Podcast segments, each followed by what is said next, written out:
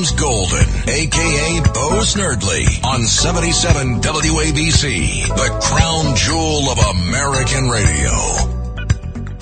Good morning and welcome to your Saturday morning radio extravaganza here on WABC. James Golden, Bo Snerdley with you here. 800-848-WABC is the number to call if you want today's program. 800-848 9222. And of course, so much has gone on. It has been two weeks since I've been here. I was due to come back uh, and be with you last Saturday, and apologies that I was not able to uh, make it. I got trapped in uh, Italy. The flight that I was uh, due to come back on was canceled because of mechanical difficulties, and it took another day for them to get the plane ready. They had to fly in apart from Paris, apparently, so that we could make our way home. And of course, on the way home, I got sick. What a trip!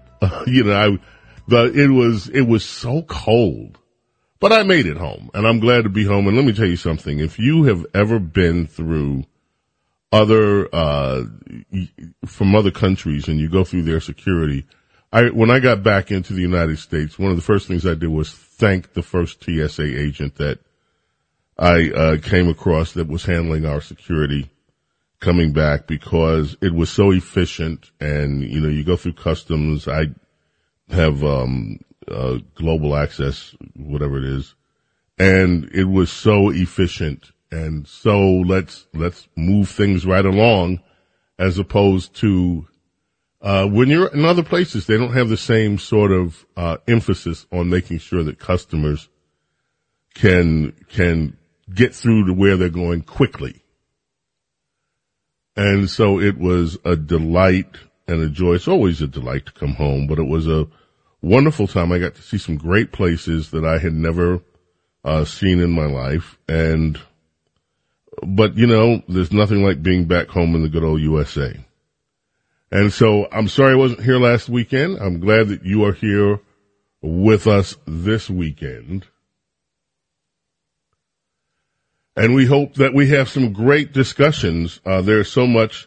If you were paying attention to the news, as I know many of you were this week, you saw or have heard about, read about, unless you read some of the mainstream press, where there was barely a mention of it, the congressional hearings with the IRS whistleblowers that kind of laid out the case against Hunter Biden and also the case against the DOJ and FBI for slow walking an investigation that should have been already completed. And you also learned that there was an agreement in place between those investigators to bring felony charges against Hunter Biden that were quite serious and somehow or another that didn't happen. And the somehow or another was due to intervention from one intervention that was noted was from a uh, donor to Joe Biden who was appointed over at the DOJ. A lot of questions. My friend, who joins us every first hour, usually here. On Saturdays, Derek Hunter, a podcaster, a broadcaster in his own right, a journalist in his own right, is with us. Derek, good morning. How are you? You had me go until you called me a journalist, James. That is. Uh, well, you, are kind of a journalist. You've written for ages as a columnist. I should refer to you as a columnist more than a journalist. Yeah, I've aggregated news for money, but uh, I would, I would never deign to do journalism. No way. I'm doing well. Well, nobody's I, deigning, nobody in the mainstream press is deigning to do journalism much. I keep laughing every time I see, uh, democracy dies in darkness. Well, journalism is dying in broad daylight. Uh, democracy dies most... in darkness and the Washington Post is out there trying to destroy the power grid. It's, uh, it's one of those things where you just sit there and you watch it and you go, oh, you, you couldn't find a, a single word to say about this, uh, this FBI form. They they they haven't reported on it. They, at, at least they hadn't as of yesterday, as far as I knew, the 1023 form. And when you look at the way the rest of the media on the left has reported on it. I tell you, it's amazing, James. You can juxtapose the coverage of the 1023 form alleging, and now it's alleging, the uh, bribery of Joe Biden, and compare that to, oh, I don't know, just pick a random thing like the reporting on the unverified dossier that actually every time they tried to verify it, all they did was get a dead end and become literally unable to verify it, which means that they'd look into something and find out that it couldn't have been true, like Michael Cohen went over to wherever the hell Michael Cohen would have alleged to have gone. He didn't leave the country. He wasn't there. But they're like, oh, well, we'll just run with it anyway. CNN's headline for the uh, January 12th, 2017, the first reporting of the Steele dossier was Intel chiefs presented Trump with claims of Russian efforts to compromise him. That was reported by Evan Perez, terrible leftist, Jim Sciutto, former Obama administration official, Jake Tapper, former Democratic staffer in the House of Representatives, and Carl Bernstein, the anchor on Woodward and Bernstein, who I don't know what he did aside from cheat on his wives. Then you go to just this week when the 1023 form was released, the headline by three reporters, Annie Grayer, Marshall Cohen, and Jeremy Herb. Their headline, Grassley releases internal FBI document about unverified Biden bribery allegations. They want to make sure that if you just skim the headline, there is no ambiguity that they're calling BS on this thing, no matter what from the start. In that story, James, they barely mention anything mentioned in the 1023 form. They do mention that the House, White House has denied it, the Bidens have denied it, that it is unverified, that it is uh, allegations are unproven, etc., etc., but they don't bother to tell you what those allegations were. There are stalkers with less dedication to their targets than the media have to protecting Joe Biden. When you look at what the allegations were, let's talk about that for a minute. Because what we learned, if you watch these hearings carefully, was that the money flow from foreign nations into the Biden family are now uh, upwards of over $17 million. Uh, John Catsimatidis sent me an editorial this morning from the New York uh, Post, and one of the, the, the headline of that editorial is the Post says Joe Biden can't keep dodging the questions of corruption. Uh, corruption. Talk, big guy. and one of the things in there they go through, um, they go through these allegations. They tried to probe $17 million Hunter Biden, Biden made from foreign clients, blocked at every turn. And these two IRS whistleblowers, one of them um, was, as is, is, is pointed out very often, a Democrat who is also a member of the LGBTQ community. Yeah. And he was very forceful in his opening statement saying that what led him to come testify – was the urgency to do the right thing.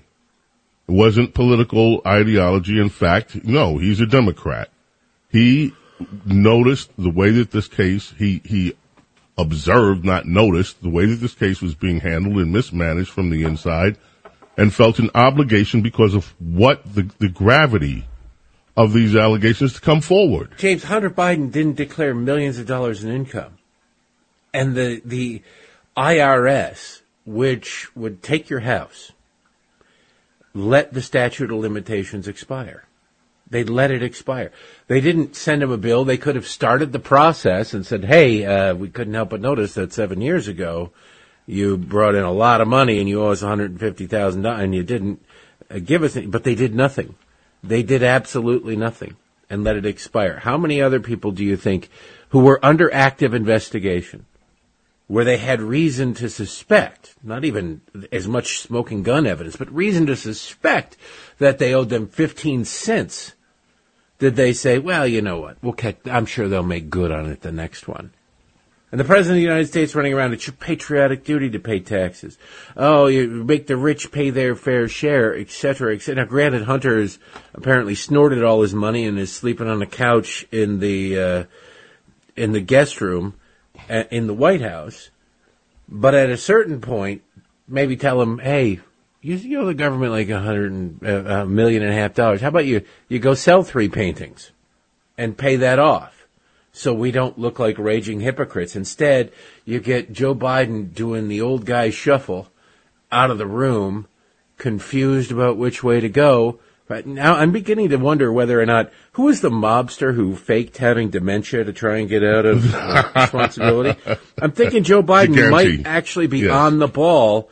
He's just kind of faking it. If, if there's that great Saturday Night Live skit from the Reagan administration during Iran Contra where Ronald Reagan, they'd be sitting there with the Girl Scouts and they go, well, it's okay, I'll take a picture. And then they go out and they go, all right, get everybody back in here. And Reagan was the man in charge and everybody around him was an idiot. And they, it was a hilarious skit. Maybe that's what Joe Biden is pulling off. If Saturday Night Live were A, still not on hiatus and B, attempting to be funny, they could have done something with that. But instead, we get Jake Tapper interviewing Mr. Ziegler, the gay Democrat whistleblower, and then immediately having a Democrat on to rebut what was just said. Do you remember? Think back, think hard. Do you remember the last time there was a Republican scandal where they had a witness or a, a primary in the story on? They conducted a hostile interview and then immediately had somebody on to rebut it. Not Don't a member of a panel, but somebody specifically on alone by themselves to rebut what was what they just sort of reported. Like Jake Tapper accidentally did some journalism and then he felt icky and needed a silkwood shower. So he brought out the steel wool brushes and scrubbed himself off with that New York Democrat coming out there. It's it's sickening. It's I, I want to go back to what you said about letting the statute uh, go because this is I was watching the hearings, and when they got to this part, I couldn't believe what I was hearing because what they what what the whistleblower said was that there was an agreement with Hunter Biden's lawyers to extend the statute, mm-hmm. And it was the DOJ who basically said, "Nope, let it go, let it go." Did you notice and this is I, I, I think it's the point of my column tomorrow at town hall. I'm not I can't remember. I wrote a bunch of them. It, it had, but there was not a single Democrat who was at all interested, not even remotely interested in the prospect of there being corruption in the Biden administration. There wasn't a single journalist who was interested in it. There's a challenge for them out there if they were honest people, which they're not. Disprove this. And I realize it's hard to, to prove a negative, but investigate these allegations and you can disprove them, you can debunk them. They don't. They simply declare them to be A, old, which is straight out of the Clinton playbook, and B, irrelevant. And then also see Donald Trump exists. That seems to be, and racism exists. Those were the, the, the stages of Democrats' involvement in that hearing. There wasn't one single person who sat there and said, you know, you just made a really compelling case. The president's son owes hundreds of thousands of dollars in taxes. And our government, through malfeasance, through incompetence, through whatever you want to call it, um, let that slide. Now, whether or not it was done because he's president's son is one thing, but that it happened at all is disturbing. So I'd like the name of the people who decided that because it's the opposite of their job. It's not prosecutorial discretion it is for it's it's Joe Biden's student loan forgiveness on a on a very localized but large scale. There wasn't a single Democrat who gave a damn. Jamie Raskin was drooling over the prospect of being able to say, but Donald Trump. Well, they can accuse and they have accused Donald Trump of all sorts of things. They've never actually proven anything that Donald Trump did. If you show me a smoking gun of Donald Trump doing something illegal, I'd say, well, that's bad and he should be punished for that. That's the rules. But they haven't. They just all kind of wink and nod at each other like the whole world is a green room at MSNBC and they go, yeah, Donald Trump is the most corrupt president. Well, obviously. Threat to democracy. Of course. Yes. They're all a bunch of bobbleheads taped to the dashboard of the family truckster going down a bumpy road with their heads just bobbing right along going, yep, yep, yep, yep, yep. There's no discussion. It's all just one-upsmanship. It's disgusting and it's damaging to the country. And they're either setting a real new precedent that's going to be uh, interesting to watch going forward, or um, preparing for one of the biggest hypocrisies in all of human history, although hypocrisy doesn't matter anymore to the left. So I, I, I just when we get back from the break, I want to talk about the impact of all of this because you just said something that I have been very concerned about, Derek, which is what does all of this do to the stability of America as a nation? We have legal cases now against former president, over 70 charges that Donald, and that's so far. Georgia has yet to weigh in. Mm-hmm. And in Georgia, they're looking at uh, perhaps what we've been told in the press this week is that that grand jury there is going to be looking at multiple charges against multiple people. Uh, so you have already 70 some odd charges against Donald Trump.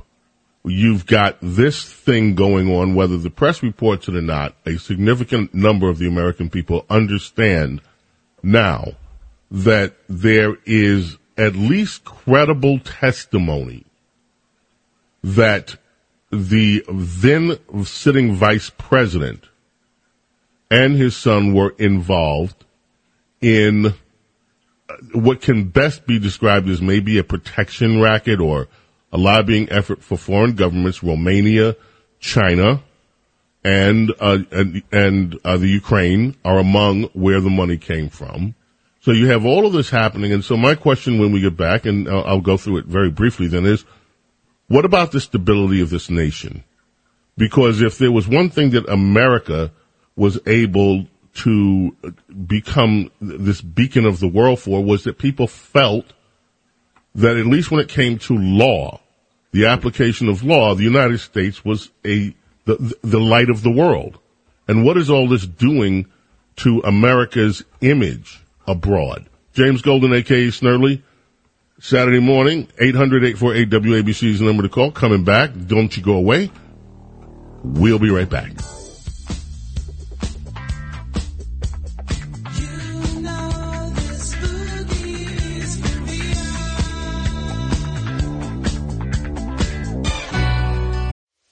We are actuaries. In a world filled with unpredictability, we use our math skills to navigate uncertainty Actuaries make a difference in people's lives across industries and the world. Actuaries have the freedom to work anywhere. And according to US News and World Report, we're the 25th top paying career. Make an impact as a fact seeker and a truth teller.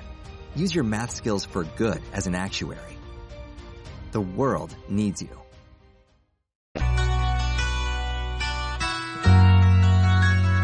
Today is the birthday of Don Henley, singer, songwriter, drummer from the Eagles. Uh, you know this one.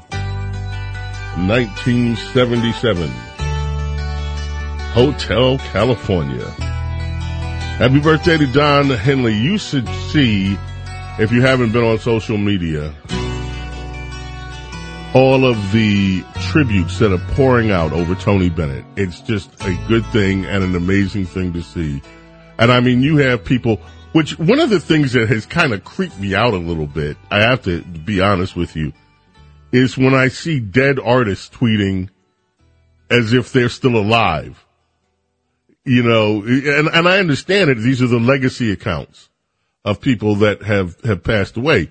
But so I, I'm looking, I'm scrolling through stuff, I'm searching for, through news and I see this beautiful picture of Natalie Cole and with Tony Bennett, and then it says Natalie Cole, and and she's got a comment to make. Somebody has a comment to make under Natalie Cole's name about Tony Bennett. It kind of creeped me. I said, Natalie, Natalie's not here. Um, and, and I've seen that a few times, but, but the tributes to Tony Bennett and, and they span generations and generations of, of, of singers, of, of musicians. I saw pictures with, of him with Ray Charles, with, with, um, with, it, just from all over. Stephen Bishop had a great one. Uh, so many people. So, I mean, what a charmed life that uh, Tony Bennett had. There's a big story. yeah, go ahead. Mm-hmm. Uh, I don't mean this in any disrespectful way. Uh oh, here we go. Starting to cringe. No, no, no, no, no. I, I was, I, if you'd have asked me three days ago, I would have thought Tony Bennett died years ago. What? And then I realized that it was just his announcement I remembered his announcement that he had Alzheimer's, and I guess I just sort of I remembered that because when he died, was, my first reaction was, "Is somebody tweeting a really old story?" But it's, oh it's man, sad. no, I, I, he, he was out of the public eye, obviously. Yeah, he was for a little bit, but you know, he kept performing even though he had Alzheimer's. He was still performing. Well, I thought in 2015 or 16 or something like that, he announced his official retirement because of his Alzheimer's. Whatever. I, I, I was. There are a lot of people when they pass where you're just like, oh, I thought that they'd pass. I mean, it's sad, and, and I mean, I guess it's not really all that sad when you're 96 years old. You had a hell of a life. It's still sad. It's it's sad for his family, but I mean, who wouldn't want 96 years of Uh, that Tony too. Bennett had? There's that. But it, you know, you every once in a while you see celebrities trending on Twitter, and you just sit there and you go, you kind of hold your breath a little bit, don't you? You know, why why is this person? Why is Paul McCartney trending? And then you go, okay, it's it's Paul McCartney's birthday. Okay, thank thank goodness. is Got you. Yeah, yeah, yeah. That happens. But, and let me ask you something here, By the I'm- way, Jamie Foxx made um, a video. And did you guys have you guys? Oh, he did. you I didn't know that. Is he? Yeah, and he's he's thanking th- those the doctors and everyone. He's he may not be hundred percent back from what I get. I had I didn't have time to watch the the full video, but I read But proof uh, a little bit about his statement, and yeah, he's he says he's coming back, Good. and he hasn't so. detailed yet what happened to him. But he said that he didn't want to show the public uh, pictures, or he didn't want pictures shown of him with tubes hanging out of him, et cetera, et cetera. Um, but he did say that uh, that he's coming back. Let me ask you a question. I, I collect baseball cards, vintage baseball. I don't like the new stuff. I like I collect baseball cards. You know, got uh, some of my favorites. Are got an Ernie Banks rookie, uh, Al Kaline rookie, Wayne Gretzky rookie. Can't afford any mantles, but Wayne uh, Gretzky played baseball. you know, they're all called baseball cards. Just like every Oh. cotton swab is called a Q-tip. You know, you don't Okay. go, let me get the generic cotton swabs. Um, the National Card Collectors Show is in happening this uh, next weekend in Chicago, where you can pay, you can get up to about three thousand dollars if you want Joe Montana to write two-time or three-time Super Bowl champion and his name and MVP or whatever on it. It's ridiculous. And then you want to get a picture with him. I just got an email. I don't collect autographs, but once you get into this world, they just sort of find you. There's a private signing coming up for Clint Eastwood. Speaking of legends, speaking of people up there in age, if you had to guess, and you had an 8 by 10 photograph that you took yourself and Clint Eastwood, and you thought, well, I'd really love to get this autographed by Clint Eastwood. How much do you think it would cost you to get your Clint Eastwood photograph autographed? Well, maybe a grand. There you close. Seven hundred and fifty dollars. You went over. You kind of pooped on my point, but yeah, it is seven hundred and fifty dollars. If you have original artwork larger than sixteen by twenty, it'll cost you five grand. And there's everything in between, including if you want hats or a fifteen hundred dollars for a boxing glove. You make one movie about boxing, about women boxing. He didn't even box, and it's uh, fifteen hundred bucks. And you just sit there and you go. We've really gone insane because that Joe Montana, it costs you, I think, uh, three grand.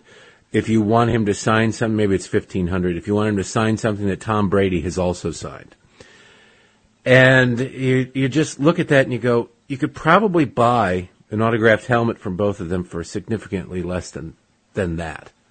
But having gone to these national conventions, there'll be a line that he won't be able to accommodate there of people willing to set mortgage payments on fire to get him to sign a Notre Dame jersey. It's just, it's insane. I don't know. We are a, a wealthy country and you hear all these stories about how uh, everybody's one $400 medical bill away from destitution and living in the back of their Miata or something like that. And you go, I- I think, I think our priorities are screwed up. I don't doubt that that there are a lot of people who live like that, but if you go to these things and you'll see, you go to a, a, a neighborhood in uh, maybe a, a lower economic rung neighborhood, and you will see guys at the diner with ten thousand dollars worth of tattoos on their their forearms and their their chests and their face and the gold chains and the rest of it too. and a car nicer than I've ever owned in my entire life outside. And you're like, how are your priorities so screwed up? It leads me to, for no particular reason whatsoever, um, my belief in the welfare state. We have a welfare state. Fine. I am all for giving somebody a hand up, not a handout. But the day you sign up for welfare, the government has to take your picture in your underwear. Not for fetish purposes necessarily, but because in six months, when you come in to renew, and every six months you have to come in to renew, they're going to also take your picture in your underwear. And if there is even so much as a crushed Bic pen leaks, leaked worth of ink on your skin, you are off welfare. If you got another tattoo or more piercings, your priorities are so screwed up that you're going to have to go the next six months without welfare. will never ever happen. You I know, but it should, test- shouldn't it? I, I oh, oh, that's a loaded question. Should we be means testing some of these handouts? Absolutely right.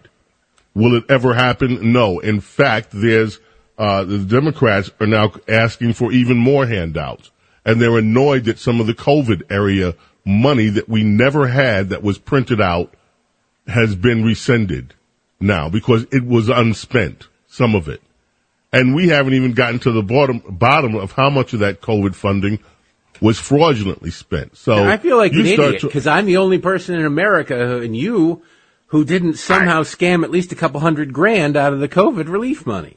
I mean, it's insane. What the, the fiscal policies that were surrounding that are insane. and by the way, Getting the good we humor man to drive down the street throwing wads of hundreds out the window isn't exactly a fiscal policy. James Golden, aka Snerdley, we're coming back, uh, ladies and gentlemen. Um, I have a question for Avery too, because Avery's got to skip out. I have a question for him, and I have a question for you, Derek. And I still want to get to my question about American stability. Didn't forget it.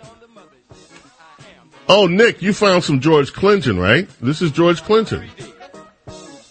Parliament, George yeah. Clinton. Yeah. Michigan American Davis. singer, songwriter, band leader, George Clinton. It it says it says on my script about American musicians' birthdays that he, alongside of James Brown and Sly Stone, is one of the foremost innovators of funk music. I would take issue with that. Hmm. How? Well, Because James, when you put James, the originator. James Brown and Sly, you know, yeah, okay, Parliament, Funkadelic, all that. It, no, that's not where it started. I would even argue that you can find the beginning, and, and a lot of musicians will take issue with me on this. If you go back and you listen to Duke Ellington and some of the innovative things he was doing, you can hear the very beginning of what would later become funk. Anyway, that's a in the weeds argument. James Golden, aka Snerdley, coming back. I got a question about texting and text and phones for you guys, as well as the question that I raised earlier. Are we in danger in America of losing what we have, which is the idea that America is the most stable nation in the West? James Golden Snerdley, Saturday morning, 800-848 WABC. Coming back right after this.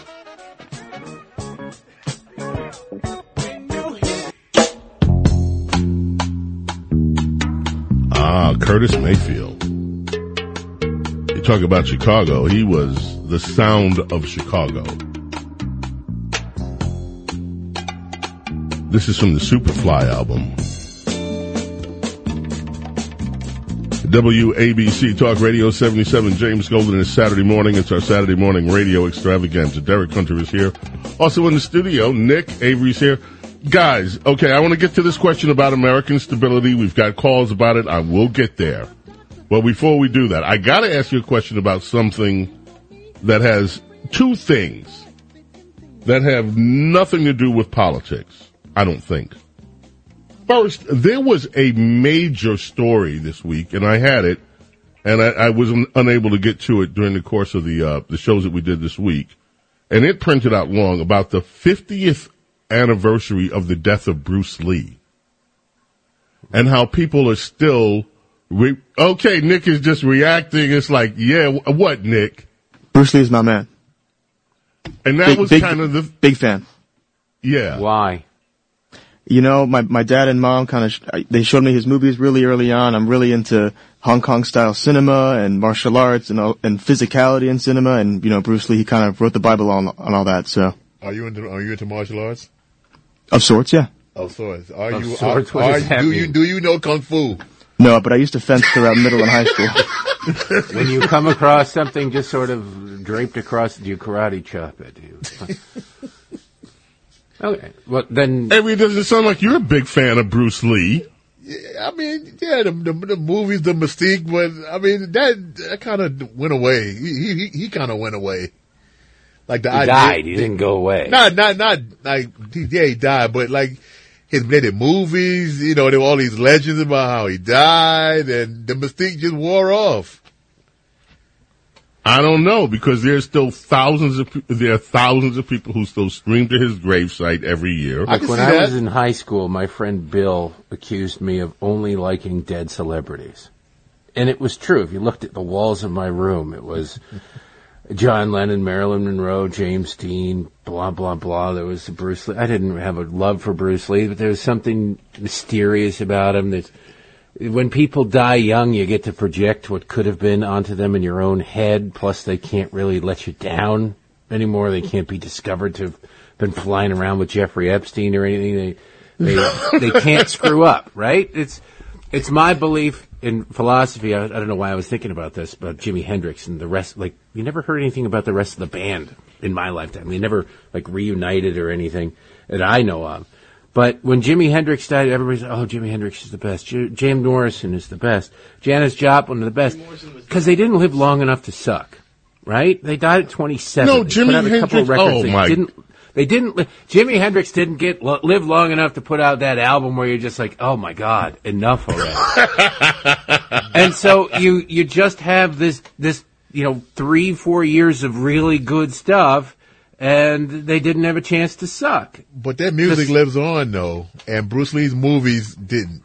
Bruce Lee's movies are bad by today's standards. Absolutely. Like every every movie from the, you watch a James Bond movie from the the sixties, you're like, damn. First of all, Char, uh, Sean Connery is one suave dude. He's still cool. Secondly, yeah. this is a horrible movie. You know, like uh, Char, uh, he's great. Connery is awesome. He, you you could be half as suave as him, and then you go, "This is the dumbest plot with the most ridiculous ga- The guy threw a bowler hat and chopped the head off a statue. What? You know, so yeah, things like that don't hold up. Bruce Lee's movies don't hold up. But his name hasn't held up. Like you got fighters from today going, "I could beat Bruce Lee." Yeah, like, well, Bruce Lee was a screen One Inch Punch, and watch like for its time, it's good, but we don't have a culture anymore. For some reason, this is before my time. James can speak to this. I don't know oh, what the hell was in the water in the 70s, but there was a lot of stuff about big rig trucks, a lot of stuff about traveling the yeah. countryside with monkeys. Yeah. Clint Eastwood made a bunch of, there's a bunch of stuff about orangutans were big. And Kung Fu uh, got huge, where suddenly it's like if you watch Cobra Kai now, which I absolutely love, but it's Lee, ridiculous because in high school there's a fight that breaks out and suddenly everybody knows karate. But there was kung fu movie after kung. There was this obsession with kung fu in the '70s that but I don't understand. Everybody forgot. Here's, everybody seems to have forgotten though that Bruce Lee was 5'3", 120 pounds. Yeah. And he was in amazing shape, and he was able to do amazing things, and that's why kung fu became a thing because people that saw those movies, as bad as they look today by our production standards, back then, those movies were new. No one had seen that before. And somebody no one had seen that when the they kind move of their hands, it has to make the sound like they're they're breaking. I'm not barrier. talking about that part of it. I'm talking about the actual physicality of it and what he did. And he was in amazing shape, and he was able to, even with the nunchucks you try doing that today. You hit yourself and knock yourself out. Everybody Let did. me move on. You got a hundred thousand dollars to bet, James, on a fight between in their prime Bruce Lee and Kareem Abdul-Jabbar. Where are you putting that money? Please. That, on, that's I'm game of death. That already happened. Come on, Bo. I know. Yeah. Like Bruce Lee keep keep sky he'd be sky hooked into the trash. Okay, let me let me move on to something else here. Here's a story, and I had pulled this story to do last week. Uh, that's right, Nick is Nick has had it. Okay, here's a here's something, and I want to ask both of the. Uh, well, Derek, I want to ask you about this in particular because you're a married guy, and so this was. Here's the headline: I found messages on my husband's phone calling me ugly at the beginning of our relationship. The story was originally in the Daily Mail, and a wife was left devastated after finding old messages on her husband's phone when they first met, where he told a friend he thought she was ugly. Her name is Jane Lewis. She's from New Jersey. She's from in this area. She said that she had her husband's permission. She asked to check his phone with his permission. He said, okay. And she went all the way back through his text. And what she found blew her mind. He described how he met this ugly chick at the grocery store, uh, where she worked at the time, and said that she would do blanking literally anything for him. Later on, he tells his friends he moved in with her, but he didn't find her attractive. And then, uh, he says that he could, he thought he could get any girl at the time, but most hot sticks are chuck up, uh, stuck up anyway. So of course he ends up with this woman that he eventually married. And he describes to his friend how he met this ugly chick at the supermarket, but she'll do anything for him and blah, blah, blah. And right now she's devastated. They've been married for a bunch of years now. And I, Derek, He was right, this- right? I, The guy was right. Is there a picture? Is she ugly? That I was saw my next the question. That was my next question. It could have been gamesmanship. Look, I first of all, what are you First of doing all- going through the phone? What are you doing going through the phone? I promise you. I promise you, everybody I know, I have said something negative about if you go through everything I've ever typed into a computer or a phone. Why? Because I'm a human being and somebody has pissed me off at some point and I just go, this, such and such and so and so. And whatever. And you have, you date somebody and then you're on the outs and then you're back together with them and you're like, you don't go, I must go and purge every word I've ever written. You just go, well, that's a part of life. You might as well give her the phone. She's gonna go through it one way or the other. Well, you got to wonder what the hell's going on with her that she goes. I knew I would love to go through your phone. And then she- and then how- you want to go through my? How far she went back tells the story. I don't have a problem with somebody going through my phone. I'd have more of a problem with somebody asking to want to go through my phone. Somebody wants to see my phone or there's something I want to show them. I just give them my phone. My wife knows my password to my phone. It's, it's, my kids know my password to my phone. I'm not hiding anything in there. Although I'm sure if you dug deep enough, there'd be something that would get me into hot water from 15 years ago or something No, stay away from my phone. carries with you over and over from iPhone to iPhone. But my God, there's some. There were problems in this relationship before. If she wanted to dig through his phone, Yeah, stay away from my phone, Jake. yeah. Yeah. so you, so Avery, you're not gonna ever let anyone check into your phone. No, she's gonna have to sneak. And I know her. So that's why I think it might have been gamesmanship. If she really, she could have been really hot and he knew that she was gonna go through his phone and so he let her find that to get the upper hand. I would have had to have texted it like 15, 20 years ago.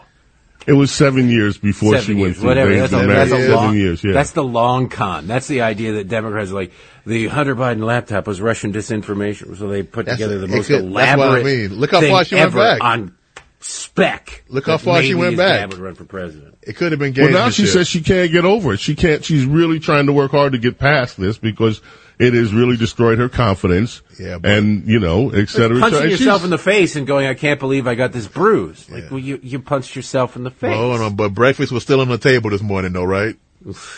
I don't think I don't know. doing everything Yes. that- Yes, it was. anymore. Yes, it Nick, was. you're really quiet on this. Nick, if if you had a girlfriend that said she wanted to go through your phone, would you let her go through your phone? Probably not.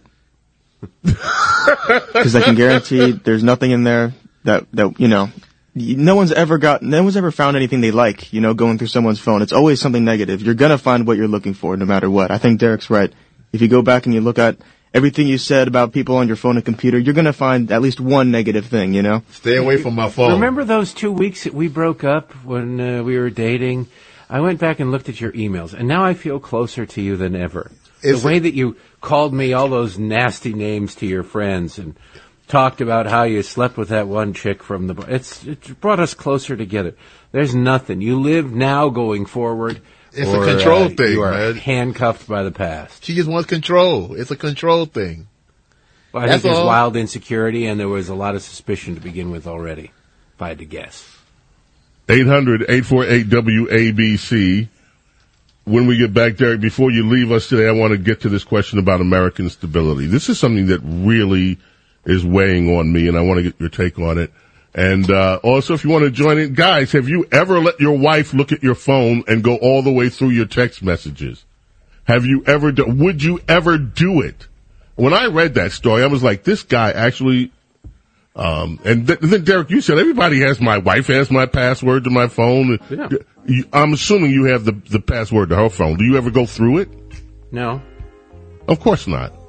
She's Privacy. got over a million unread messages on her in her email. I just look at that and it drives me nuts. if I try and keep it to zero, the unread messages I have are messages I still have to deal with.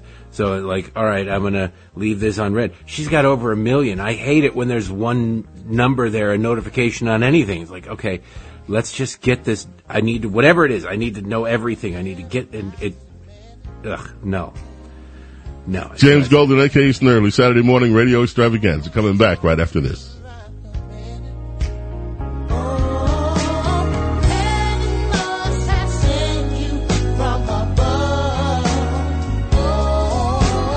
The Saturday morning radio extravaganza is in your ears. Now, here's James Golden, aka Bo Snerdley, on 77 WABC.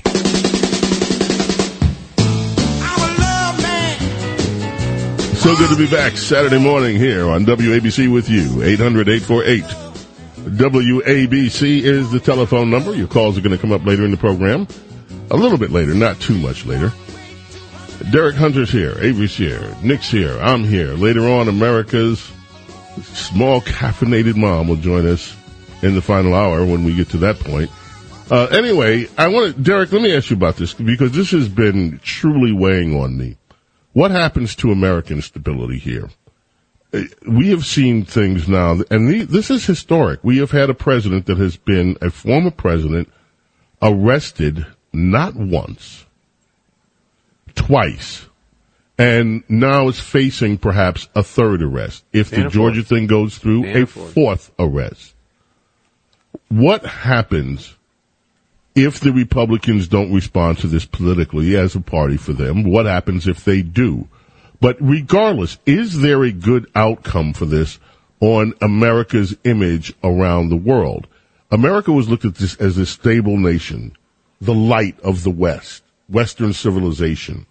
What is the long-term impact of not just this, this, this situation with Donald Trump, but you've had the last election cycle where uh, there's so much disagreement about whether American elections are are fair, and half the country is going to say, "Heck no, they're not fair." Uh, in fact, if you if you heard before this show started, if you listened to uh, to Sid, he was on with Kari Lake, and they were talking about this very issue of it, it came up with the elections. Uh, what about American stability? America as the stable country in the West? Derek, is this something that concerns you? It is, and it's going to take an adult in the room. You know, there's going to have to be somebody to come in and, and sort of be above it. There's going to have to be consequences for the people who've abused it. There's, if you broke the law, you broke the law. I don't care who you are or what you've done, but there's going to have to be somebody in there who comes in and can articulate why it matters, and and can say this. We're not going. If there's corruption, there's corruption, and we're going to go after it. But if there's just, I don't I'm going to hit them back because they were jerks. I'm not going to participate in that and sort of stand up and explain it in a way that our culture can accept, which is going to be the, probably the biggest challenge because it, it doesn't seem to, the culture seems to be so bastardized now and uh, vengeance and just let's, all right, we're going to, it's Sean Connery and the Untouchables. They bring a knife, you bring a gun. And then you, you just keep escalating from there. There's going to have to be somebody going, you know what? This particular allegation is garbage. It's politically motivated. There's nothing to it. All right? We've looked into it. There's nothing there. Um, but, you know, maybe the other ones, there's actual criminality to it. But we're not going to go after and pursue things simply because it has to be pretty damn compelling for us to pursue something like that. We need to rein this in. We need to have that moment. Uh, if you watched those hearings this week, if you watched the fact that over in the Senate, Sheldon White guy, Sheldon Whitehouse, refused to vote for a, a uh, an amendment that condemned the Minnesota Attorney General Keith Ellison for comparing uh, Clarence Thomas to the character Samuel. Jackson played in Django Unchained. Basically, they the left finds new and creative. Way, they have very old policies, but they find new and creative ways to call black conservatives Uncle Toms all the time. And there was a, an amendment to just condemn. It's pretty basic. It's condemn. This is wrong. And Sheldon White guy, White House, who belongs to a restricted whites only beach club in Rhode Island that his wife is the one of the top three shareholders in. He voted against the amendment. But he said, I condemn this, but I don't vote for this amendment because it also calls on the Biden administration to enforce the law when it comes to protesting outside of the houses of Supreme Court members. And it, it, that's all it did. It didn't mandate it. It just said this: you shouldn't use racial slurs against the uh, Supreme Court justice, and the administration should enforce the law protecting their houses and their families. And he couldn't bring himself to vote for that, but he had to lie that oh, it's horrible, and I condemn that, of course, but I just won't do anything about it. I condemn. It's like watching somebody drown, and you're sitting soaking your feet in the pool and it's only a, a three foot deep pool and you're five feet tall and you're watching a kid drown and you go, yeah, that's a shame. Somebody should do something about that. Well, we need to get rid of the Sheldon Whitehouses of the world, the Jamie Raskins of the world, and get to a point where we elect people who are, you know, we disagree with them, but they're at least at the end of the day decent human beings. They can be I agree. wrong, but they've got to be decent, and we don't have that in politics right now. I, I so agree with that. I said during this course of the week, I am so tired of the political theater. I've watched hearings. When I was a kid, I watched the Watergate hearings. I wa- I've been watching hearings most of my life now, congressional hearings, uh, hearings on these events. And what I miss are people from the opposition party, whether they're Democrat or Republican, who are actually what we used to call statesmen. Of course, I guess you would have to call them statespeople now. but people who said, who would say and condemn wrong for being wrong, regardless of whatever party it was, but at the same time, weren't out to just play political theater with people everything. Forget, and you'd have you don't now now states people is probably a gender, so you probably can't use that anymore. But people forget that Barry Goldwater went up to the White House and told Nixon, Barry Goldwater, Mr. Conservative, that if there comes a, a trial in the Senate, you're going to be convicted if it happens Right. today. You're going to, and it, it, he, now. Dick Durbin would be like, I don't know, I don't care. Here's a video of Joe Biden murdering some of Hunter's prostitutes. And like, well, you know, we don't really know what happened before or after this video, so we can't really make any judgments. We live in such a different world where there is nobody who can look just at the fact that there's no ambiguity that Hunter Biden didn't pay taxes, a lot of taxes for a number of years, and got away with it. That nobody will look at that on the left and go, this is wrong, and, you know, there's nothing criminally can be done, but Joe Biden should tell his son that maybe he should pay these taxes anyway. Nobody will do that. Derek- Nobody will even acknowledge it's a problem. Gotta run. Thank you for joining us, my friend. Thank you, James. They can find you at Town Hall. Derek Hunter. James Golden Snerdley with you here at WABC. Going to stop down for news, stop up for news, come back. Saturday morning, Radio Extravaganza continues. Do not go away.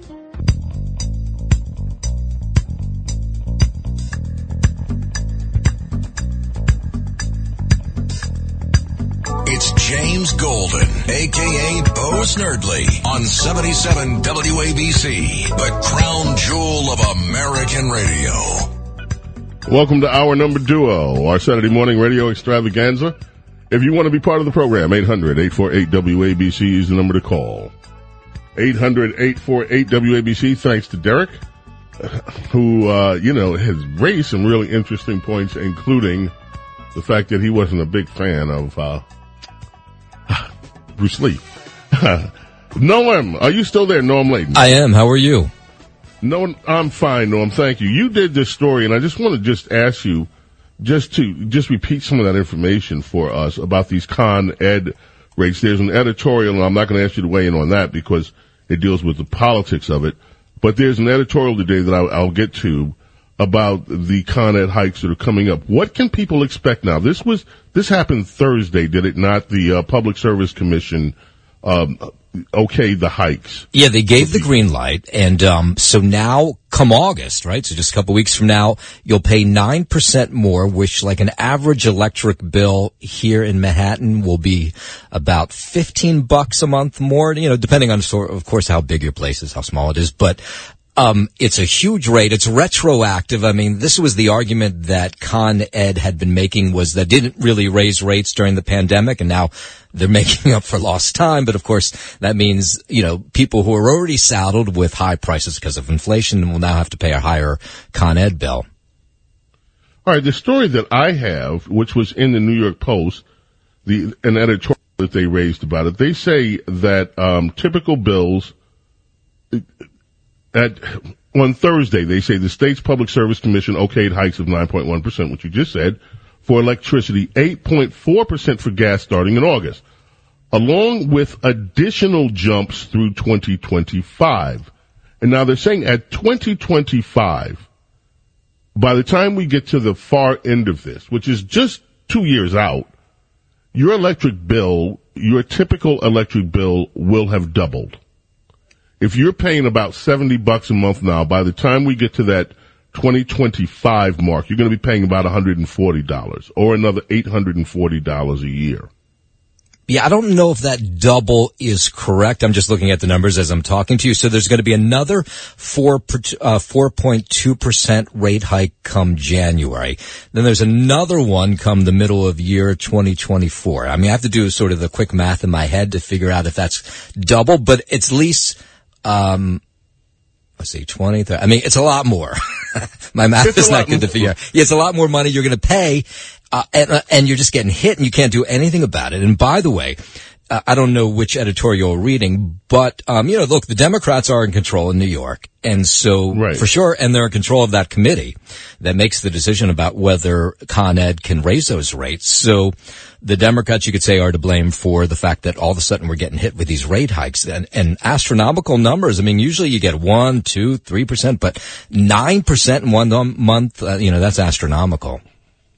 Yeah. So here's what I'm wondering, and I am not expecting you to have the answer for this because it's a, a question that I'm just raising. I'm wondering if at some point down the road, uh, there is going to be anything done to protect senior citizens who are on fixed incomes. As you know, all we need is a harsh winter. And every projection about what you're paying for energy goes out the roof. If you have a, a, a moderate winter, then okay, there's some stability there. But if you have a really harsh winter, really uh, cold temperatures, or really a, a, few snowstorms back to backs with a blizzard, uh, one of them a blizzard or two of them a blizzard, where people are trapped in their houses, all of a sudden, anything that you thought you were paying for, you had budgeted for, you can throw that budget out of the window. So I just wonder how this is going to affect senior citizens who are living on fixed incomes and their incomes are not necessarily able to keep up with the kind of increases that, uh, that this board, this public service commission has okayed. Yeah. So what City Hall would tell you to answer that question is they do have some built-in programs that help senior citizens pay their electric bills, especially this time of year when you need the air conditioning blasting for most of the summer and especially, you know, come the winter when you need the heating bill. And Con Ed would tell you that they also have some special built-in programs for low-income New Yorkers where that bill is shaved a bit. But either way, even if both of those help you out, you're still going to pay more. And like you said, if you're on a fixed income, even a couple bucks here and there makes a huge difference. Yeah, Norm, thank you so much. So appreciate your reporting, my friend.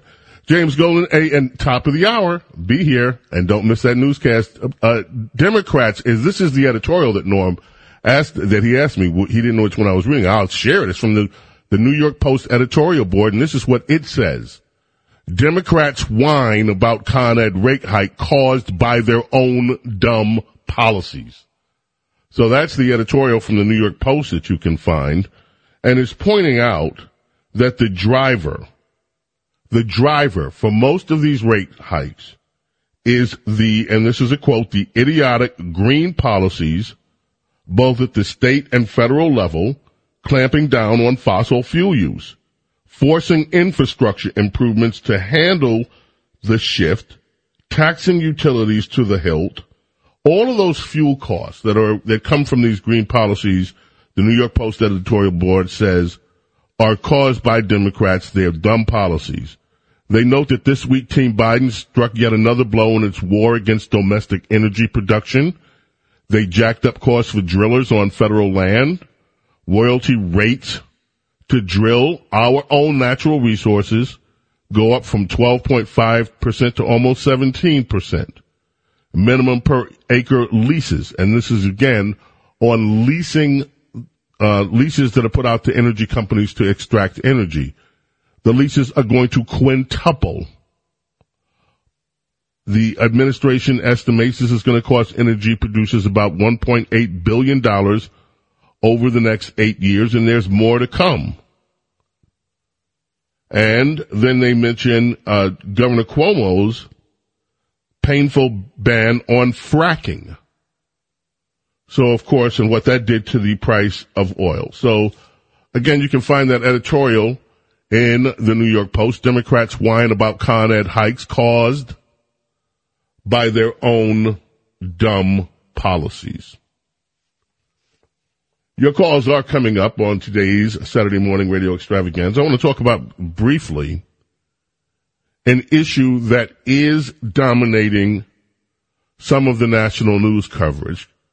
Critics have now unleashed on Vice President Kamala Harris what they're calling her evil and astonishing lie about Florida school curriculum on slavery. This was written by Joe Concha. Used to be with The Hill, now he's with Fox, a Fox News contributor.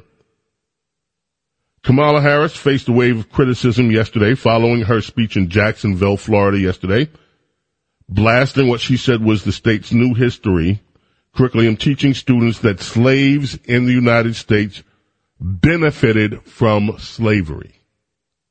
And supposedly, I saw this two days ago in uh, one of the left publications, and I made a note to self. I don't believe this. I'm going to have to look into this because this just sounds a bridge too far. It's a little Chris Christie language. Um, the curriculum actually states this. Instruction includes how slaves develop skills which in some instances could be applied for their personal benefit leading to countless critics accusing Harris of brazenly lying and misleading the American people. Now, there is a story, and I printed this out, that was in National Review today. 25 pages of print. Where Charles C.W. Cooke goes through the Florida curriculum and the headline of that, Kamala Harris is brazenly lying about Florida's slavery curriculum. NBC reports that Kamala Harris intends to visit Florida. This was written before she came to Jacksonville to criticize the new school curriculum. She blasted efforts to put it slave curriculum in in uh, what she calls revisionist history. Well, he says in this, Mr. Cooke does, I've been working, trying to work out how to illustrate the sheer scale of her falsehood, Harris's falsehood. I've come to the conclusion that the only way to achieve it is to list in one place all the relevant parts about the course about what she is complaining. So he copied and pasted every single reference to slavery, slaves, abolitionism, civil rights, and African Americans that is in the Florida school curriculum document. And the list is extremely long, and that's why it took 25 pages. And I cannot read you through 25 pages of it. But the curriculum starts out, and I'll give you an example of just some of them. There were 191 examples of what will be taught. The word slave appears 96 times. Thank you, nursey nurse. Curriculum, culum, curriculum. I can never get that right. Happy birthday, nursey nurse. Nursey nurse just corrected me via text. The word is curriculum. I pronounce that word ebonically, and how dare you correct me? It's racist to correct me. I'm just kidding, of course. Here is the list. 191 items strongs, right, Mr. Cooke? It contains the word slave 96 times, slaves 23 times, slavery 45 times. I pulled out each line in the order which they appear, largely chronological. It starts with the earliest slaves and ends with the integration of the University of Florida. And then he goes through example after example. Instruction includes what life was like for the earliest slaves and the emancipated in North America. The curriculum examines the Underground Railroad, how former slaves partnered with other free people and groups in assisting those escaping slavery. It examines key features and events in abolitionist movements. Instructions will include Emancipation Proclamation 13, 14, 15 amendments to the Constitution. It examines in the roles and contributions of significant African Americans during the westward expansion. And it lists example, including the Buffalo Soldiers. Examine the experience and contributions of African Americans in early Florida. Instructions include African American communities like Fort Mose, Angola community, the Black Seminoles, Fort Gadsden. It goes on and on. 25 pages of this to refute the lie that Kamala Harris is out here saying that this is all trying to teach students that black people, enslaved people benefited from slavery. This is, of course, a racial distortion that is being used to stoke up more racism in the United States. And by the way, Kamala Harris, I wonder if it will also teach in the cur- cur- in the curriculum that the vice president of the United States, the sitting vice president, has roots because on her father's side, they were slave owners. If we're going to be honest about slavery, let's not leave that one out either. Another editorial from the New York Post. Indicting a cop and paying BLM protesters $13 million proves it. New York City has its priorities upside down. Manhattan District Attorney Alvin Bragg now prosecuting a cop who tried to stop a serial shoplifter while Mayor Eric Adams' team has agreed to pay BLM protesters $13 million for fighting police. 13 million to BLM protesters. You want to know this is a good business, apparently. Become a BLM protester and get wealthy. In the latest turn in a series of madcap moves where officials rush to defend and even reward lawbreakers while punishing victims and those who seek to protect the public. Can any New Yorker feel safe in a world like that? And the New York Post editorial goes on to say that last year Alvin Bragg sought to bring murder charges against a bodega worker, even though surveillance showed he was attacked first, defending himself. They go through the case of Daniel Penny, who has been arraigned on manslaughter charges in the death of Jordan Neely. Talk about the strap hanger Jordan Williams, who was charged with stabbing an unhinged ex-convict who was harassing his girlfriend and punched his girlfriend on a train. Just this month, Alvin Bragg charged Scotty N.O., a CVS worker, with stabbing a serial shoplifter to death during a fight. Now he's charging a police officer with a crime for merely doing his job. This is what you elected, my friends, to represent you as your district attorney in New York. There is an op-ed in the Washington Post today that will take a little time for me to go through. It is written by Colbert King. And he's talking about pretty much, well, let me give you the headline of the op-ed. The solution to youth crime, it has always been strong families. Now, before you think that this is, oh, well, that makes sense. This guy sounds like a good old conservative guy. These sound like my values. Yes, strong families. This guy takes issue with others who he says are trying to get their licks on what they perceive as Washington DC city's failings he was in, apparently in support of the DC emergency crime legislation, which is just another, another progressive move. I mean, I don't know whether you've been following this or not. I'm assuming you have because this is a wildly intelligent audience of what happened in Illinois, where Illinois has now become the first state to say, let's get rid of cash bail. In other words, let's get the criminals in and out of here. And if you're a criminal, you can get released. Don't, no, no, no, you don't need cash bail. We'll just let you out. And everyone, uh, people around the head, concerned, are shaking their heads. How do you expect this to end well? But this is what's coming from Governor Pritzker. He is so left wing.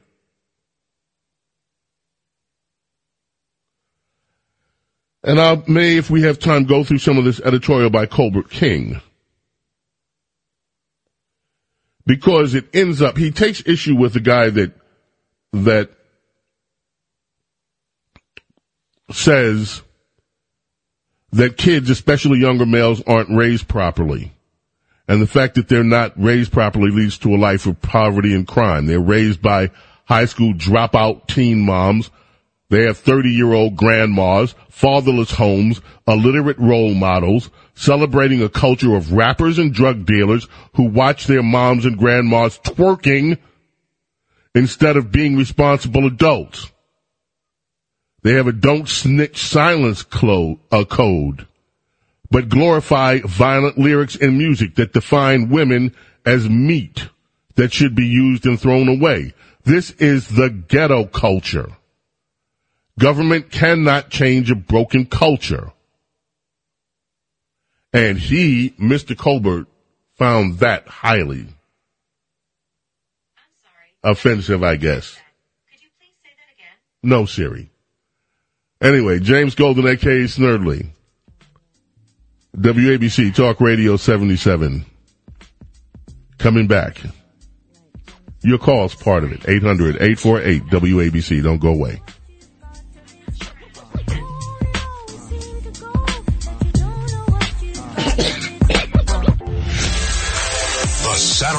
Morning radio extravaganza. James, welcome aboard. Nice to see you again, sir. Now, here's James Golden, aka Bo Snerdley, on 77 WABC.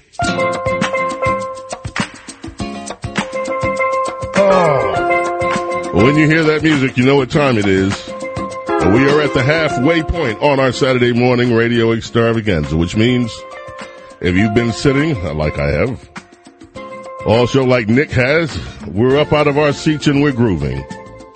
Getting a little movement going. It's time for the Saturday morning dance right here on WABC. And this is our favorite Saturday morning dance. It's called Morning Dance. So it's our theme for the Saturday morning dance. If you're home, just get up out of your chair, move the body, and get moving. And you don't have to wait for us. You can do it all day long and through the rest of the show at various points. that was a good. That's like the seventh inning stretch at a ball game. So we have that. Ah, it feels so good to get up and move. You know, that was one of the things, uh, being out on the, uh, on cruising and being out in, in different, I was actually not sitting behind a desk all day. And that's, you know, all day and all night. And that was very encouraging. I want to go back to this, uh, from Colbert King in the Washington Post today. And let me just give you this, and let me start from the beginning on this. he says, my column was about youths involving, involved the DC criminal justice system invariably receive blowback from certain readers eager to get their licks in on what they perceive as our city's failings. And then he cites last week's column on DC emergency crime legislation was no exception. I'm not going to read his last week's column. And then he, he, he goes to a commentator. And he said, wrote commentator DC City Guy, kids, especially young males, aren't raised properly. This leads to a life of poverty and crime. They are raised by high school dropout teen moms, have 30 year grandmas, fatherless homes, illiterate role models, celebrating a culture of rappers and drug dealers who they watch their moms and grandmas twerking for instead of being a responsible adult. Don't snitch. Silence code but glorify violent lyrics and music that define women as meat that should be used and thrown away. This is the ghetto culture. Government can't change a broken culture. Hold criminals accountable to the fullest extent of the law as they do in Virginia. Stop babying. Stop babies from having babies they don't know the first thing about raising properly. And then he goes on to complain that this is one in which a coterie of readers year in and year out indulge themselves with sanctimonious put downs of whole swaths of this capital city. These are readers who love stereotyping single heads of households as irresponsible, butt shaking illiterates. Readers who gratuitously link teenage boys in fatherless homes with drug dealing and violence. Readers who believe that not always being correct in conduct leads to a life of poverty and crime. Even as, like Pontius Pilate, they wash their hands and they're conscious of the whole mess. So he's critical of this guy.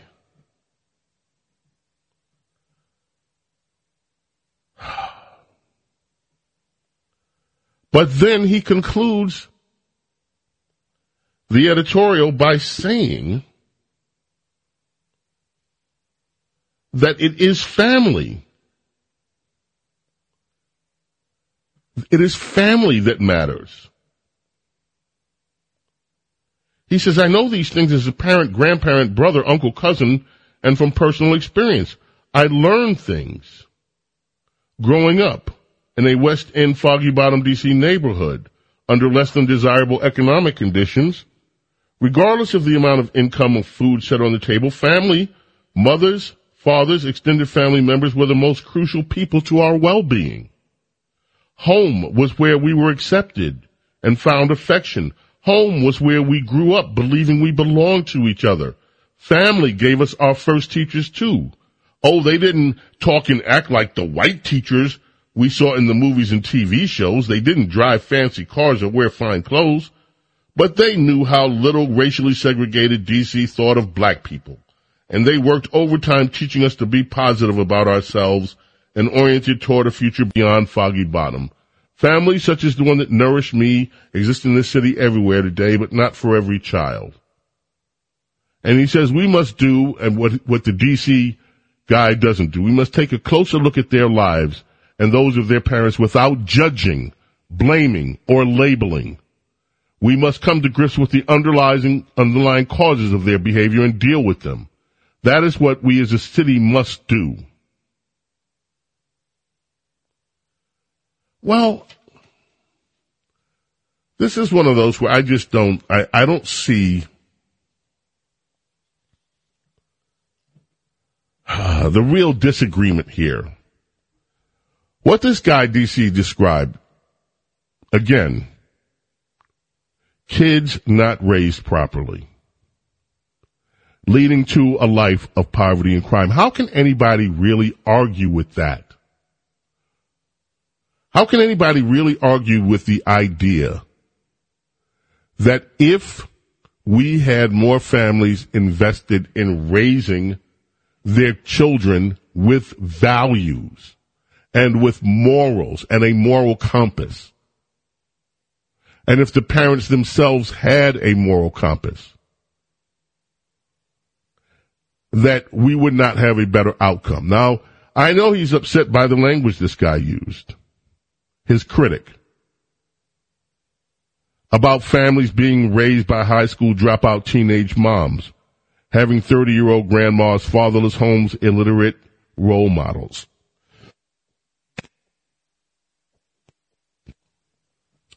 But the hard question is any of that untrue? Celebrating a culture of rappers and drug dealers. Have you not heard me talk about that here? How we have to get to the bottom of that? And what about this idea that government can't change a broken culture? What is afflicting America, the cultural rot that has taken place in this country, has to be, has to be, has to be dealt with in the home, where, or the church and the home. Or when I say the church, I'm including all religious, spiritual institutions, not just a church. If you don't get that moral compass from somewhere, if you don't get instruction as a child that points you in the right direction as you grow into adulthood, where else are you going to get it from? James Golden, Snerdley, aka Snerdley, here with you Saturday morning. Radio extravaganza. You want to weigh in on that? 800-848-WABC. 800-848-WABC, the number to call. Doobie Brothers put some funk in your doobies or put some doobies in your funk. On WABC Talk Radio 77. Coming back, don't go away. It's our Saturday morning radio extravaganza.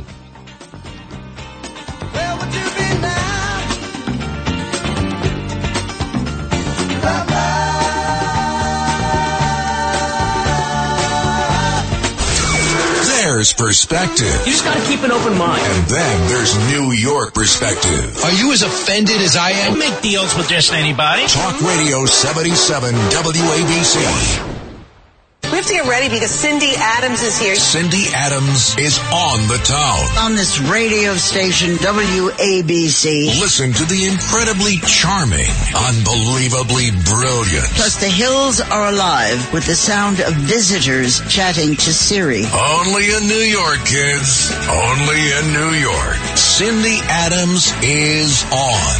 The Cindy Adams Show. Tomorrow afternoon at 1 on 77 WABC. A clinical social worker is wanted in New York, New York to assess clients and develop treatment plans, provide individual and group counseling, case management, advocacy, and crisis intervention if needed, coordinate with other care team professionals and caregivers. Requirements are a master's degree in social work and 12 months of experience licensed master social worker, knowledge of human behavior and DSM-5, and skilled in in-person centered cognitive behavioral therapy, dialectical behavior therapy, and psychodynamic approaches, and specialized in working with BIPOC, LGBTQIA communities. The salary is $62,525 per year. Mail resume to Gray Matters Medical Practice PC, 19 West 21st Street, Suite 1003, New York, New York, 10010. The salary is $62,525 per year. Mail resume to Gray Matters Medical Practice PC, 19 West 21st Street, Suite 1003, New York, New York, 10010. Imagine getting your favorite D'Agostino supermarkets products without ever leaving your home. Order online via Instacart, Uber, or DoorDash and enjoy home delivery across New York City. So please, Mr. D'Agostino, move closer to me. This is the Saturday morning radio extravaganza. Now, here's James Golden, aka Bo Snerdley, on 77 WABC.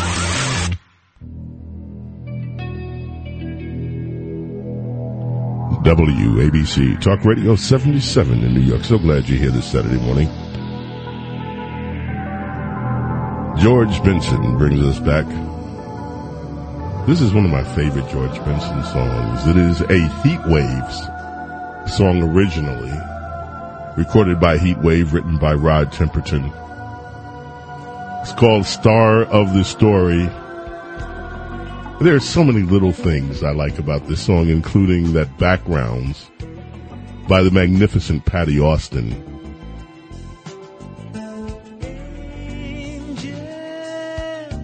Come to me. George Benson on WABC Talk Radio 77 in New York. It is time to head to the telephones. Thank you all for being so very patient and waiting. Let us begin in Long Island with Adam. Adam, welcome. You're on WABC. How are you? Good morning, sir. I just want to say we do got a few things in common, like George Clinton. I love George Clinton. I grew up with him and Bootsy Collins. I love uh, Bruce Lee, uh, Enter the Dragon and Chinese Connection. I would take Chinese Connection over Enter the Dragon because he was an outlaw in Chinese Connection. How about Um, Fist of Fury? How about Fist of Fury? I didn't like that that much, sir. Yeah, okay, okay. um, I was, you know, the first guest you had on, because I've been on since seven. Um, everybody's still focusing on uh, Biden and, and Hunter Biden. He's already been prosecuted. He, he pled guilty, and I was trying to figure out why wouldn't Trump want a, a speedy trial issue, sir? I don't okay, let me just let, let me let me just let me just correct you about something. Hunter Biden has not been prosecuted. He has a deal arrangement in place, a sweetheart deal arrangement that you or I couldn't get. And that sweetheart deal arrangement actually violates the standards that the Department of Justice has for making deals.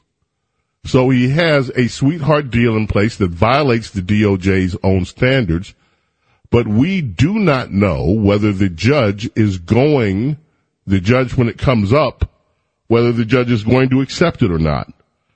I, for one, am holding out thin hope. I don't, you know, think that I'll be successful in wishing or hoping that the judge just looks at this and says, no, I'm not taking this deal. This is a sweetheart deal. And no, this deal violates the DOJ's own standards. So I'm not taking it. He has not been prosecuted yet. He should be prosecuted. But you have people that have served time in jail, like Wesley Snipes, like Lauryn Hill, Fuji. She well, she was put under home arrest.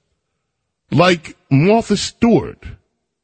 If you go back in the day, the hotel queen, Leona Helmsley. You've had people that have been thrown in jail for far less than what Hunter Biden has done. And this is an outrage that you can have Hunter Biden doing the things that he did, that he's accused of doing, bringing millions of dollars into this country from foreign sources that was shared with his dad, according to sources. Those sources who paid him are saying the money was for you and your dad. And yet we have nothing done about that. So, Adam, let me just say to you this. If we do get justice in this case, I think I'll be happy. But so far, we don't have any justice in this case. Let me let you respond to that. I would like you to respond to the speedy trial issue for Mr. Trump. Oh, I will. I was going to get to that. That's I was going to that. to me. Hunter's done. He pled Okay. guilty, so he has to wait for sentencing. Okay. Trump is uh, uh, trying to put stuff off forever. Why? Show the people you're innocent, sir. Let's get to trial. You know, if you are the target of a weaponized justice system, you should have every right to present the defense that you want to present and to assemble the legal team that you want to have to research the arguments that you want to present in a way that is conducive to your being acquitted. You have the right to defend yourself against the government. Now, you say speedy trial. What these charges have, in fact, there's a Washington Post story today that you can look at that has outlined how these cases have been put to in the calendar and how those cases interfere with the presidential primary calendar. So right in the middle of him running for president, he has to stop down while he's running for president in the primaries to defend himself against 70 some odd charges, which in the case of the original Jack Smith indictment, with 37 of those charges, is totally bogus. It should have never been brought under the Presidential Records Act. He had the right to take with him, when he left the White House, any and all documents that he deemed necessary. And other presidents have done exactly the same thing with no consequence. So he has the right to say, as he's saying, this is election interference. And if you go and look at, I will find in, when we get to the break, I'll find the uh, the source of that. I know, it's, I think it's in the Washington Post. It's either that or the New York Times today. They have done the calendar, and it's an interactive feature that you can go through and scroll through it, and it will show you where these court cases line up with the primary schedule. What President Trump is saying is that this is interfering in the election. It is designed, these charges, to derail his presidential bid. And if that's the case, why not grant him a delay? Why not saying, okay, we don't want election interference? Remember, the Justice Department itself says that they should not do things that interfere with elections. That's the reason why this Durham investigation, by the way, was not brought to a speedy conclusion because they didn't want to bring this out during the election season.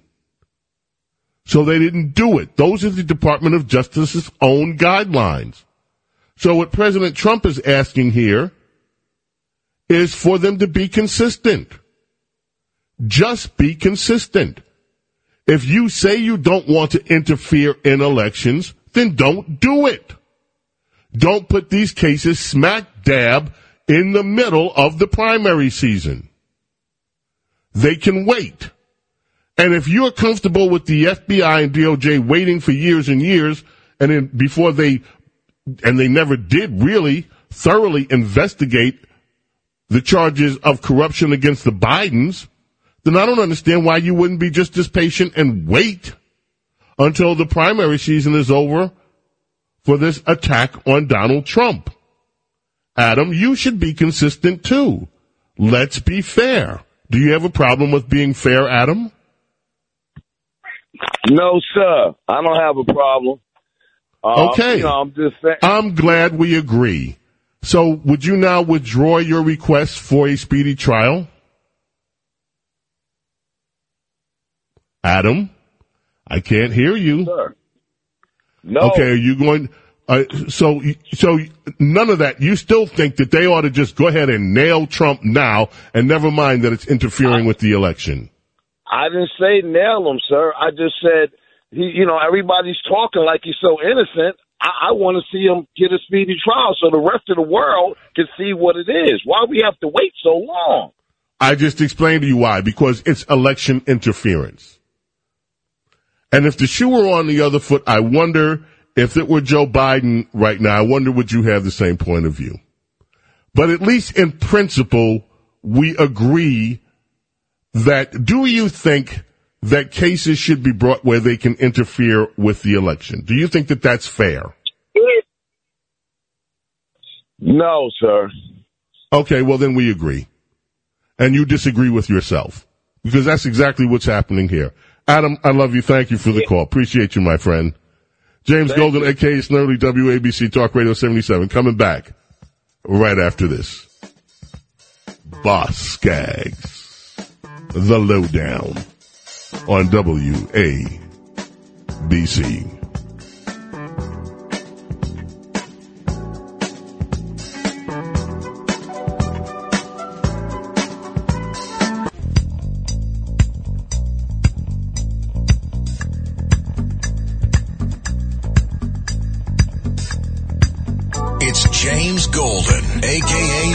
Bo Snerdley, on 77 WABC, the crown jewel of American radio. Our number trio. Our number three here on our Saturday morning radio extravaganza. You want to be part of the program? 800-848-WABC. The number to call, 800-848-WABC. We're going to spend as much time with phones as we can this hour. People have been waiting patiently to weigh in. And we want to have you weigh in on whatever's on your mind this morning. A few headlines for you before we get back to the phones. Chris Christie is calling Donald Trump a con artist and claims that he's grifting people. Republican presidential candidate, former New Jersey Governor Chris Christie took another swipe at former President Trump claiming he's a con artist. He said you really need to have people who are donating 10, 20, 50 bucks to your campaign pay for your high priced lawyers and indictments. You put all your, you, you put all on yourself by paying off a porn star and holding back classified documents in spite of the fact that they've been asked voluntarily for 18 months. I mean, this is ridiculous. And he's using these people in a way that I don't think they completely know about. In other words, you Trump donors are stupid. You don't know why you're giving Trump the money. Chris Christie knows, but you don't know. You're stupid. He's a con artist, and you're too stupid to realize he's a con artist. People are giving to him because they think they're going to help him get reelected president when all he's doing is grifting off these people. He's a con artist who's conning them out of their money, pretending he wants to be their president. Well, what he wants is a free ride for the legal defense he's getting on for the criminal charges he personally faces. Hmm.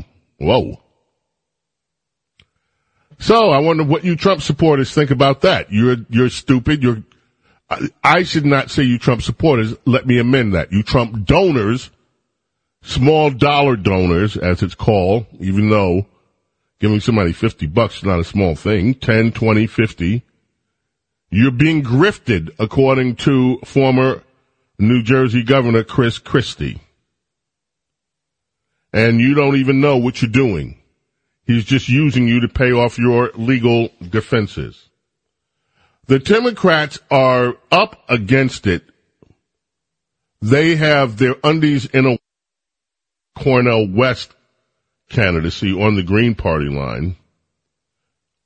There's another one. CNN did a long story about how the fact that some of his, Cornel West, longtime political allies and friends are confused as to why he's running and how he's also alarmed top Democrats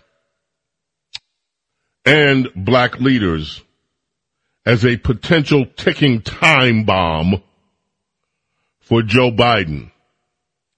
Isn't this amazing? It's amazing.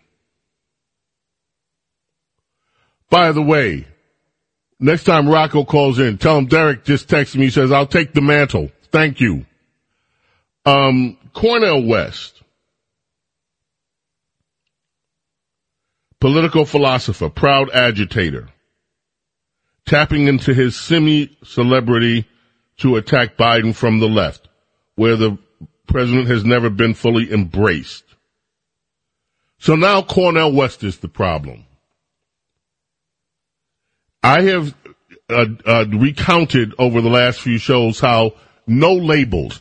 Now, Senator, former Senator Joe Lieberman is involved with this no labels group, and there are a few others, political names that insiders know.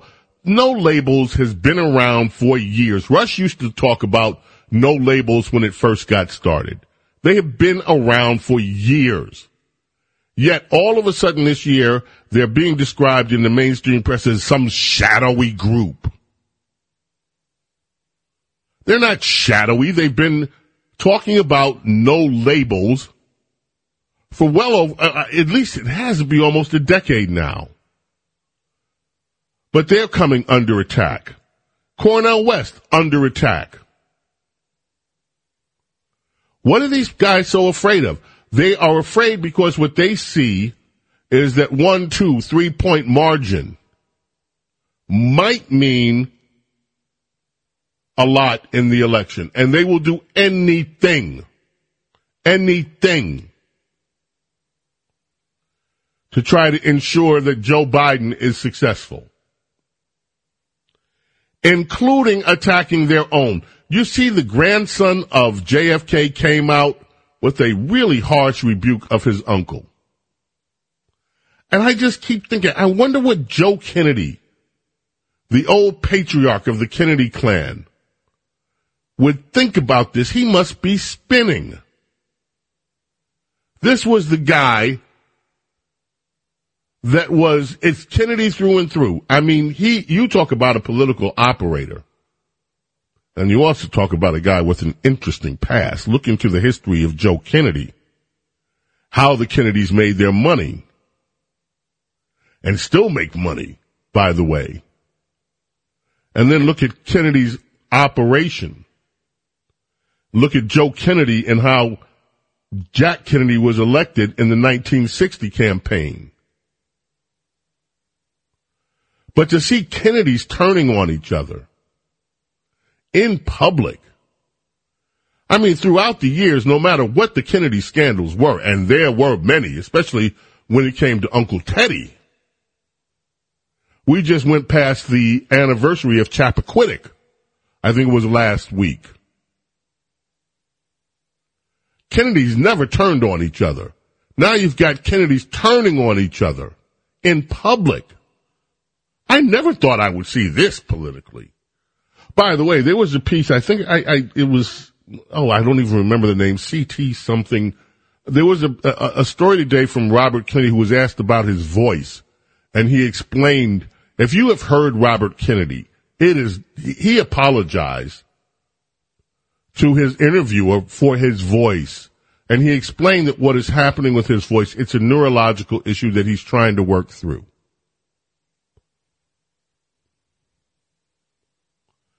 And it is, it's really amazing that Robert Kennedy is standing as tall as he is. Because he is being slammed. The congressional testimony he gave, the Democrats, the Stacey Plaskett woman from uh, Virgin Islands, Debbie Wasserman Schultz, and others really took after him. Gerry Connolly, Robert Kennedy is being slammed from one end of the Democrat Party through another. And of course, you don't see anything about debates. Whether Joe Biden would be willing to stand on the same stage as Robert Kennedy Jr. or even Cornel West. But everybody that poses a potential threat to Joe Biden is being smeared up and down the mainstream press, whether it's Cornel West, whether it's Robert Kennedy Jr., who's even being smeared by members of his own family, or from the Democrat Party establishment. The Kennedy name at one point was the gold standard for Democrats. And now you've got Kennedys turning on each other in public. A California school superintendent was thrown out of a meeting, and I talked about this briefly yesterday, where parents actually took charge of the school board, and this guy's a state superintendent.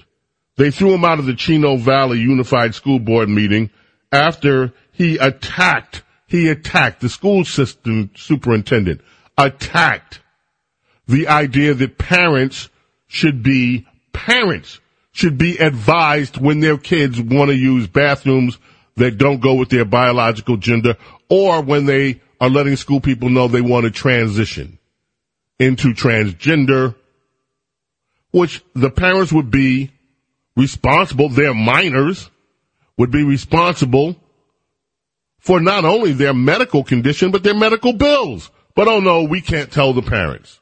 And this is the state superintendent of schools defending the idea that parents should not be advised of what's going on with their children in schools.